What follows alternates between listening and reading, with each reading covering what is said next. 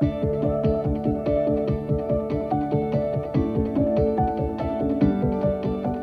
Mike, what's the process for determining when a prototype is actually ready for production? Very good question and often misunderstood.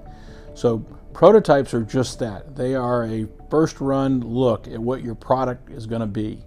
But they can't be really a production product until several things have occurred. Number one, we've got to get it out in the market and have some alpha and beta customers who can review the product, use the product, and get some field time to make sure it works exactly the way the customer wants it to work, not just the way it was designed. So the design might be correct, uh, but it turns out the customers have a different use case for how they want it than was original. Hmm. Number two, it's got to be made to be manufacturable. So we call it DFM, Design for Manufacturability. So that should have been in the initial design, but you need to make sure you met all that. And third, we've got to get regulatory approval. So if this is a IoT device, for example, we're going to need UL approval, FCC approval, cellular is going to require PTCRB, we got to get approval by the carrier. It's a lot of approvals to make a wireless product um, be safe and get into the marketplace and be accepted by the carriers. So many aspects have to be included.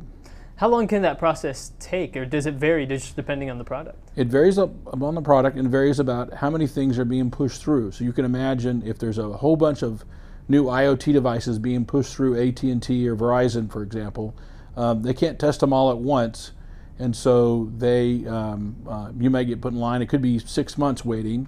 Right now, it's not too bad. Paragon's lucky enough to have be able to do self-certification now on AT&T and Verizon in our office, and so that's a big plus. So we can do it real time in our office for Cat M1 radios.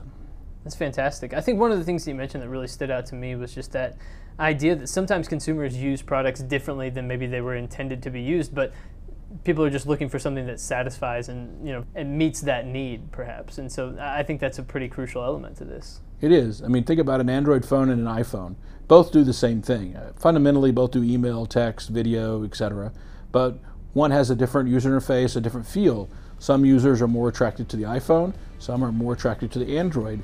It's not a right or wrong answer but it's um, but if you're trying to make a product, you need to identify your market and then have a product that meets that with the right use case.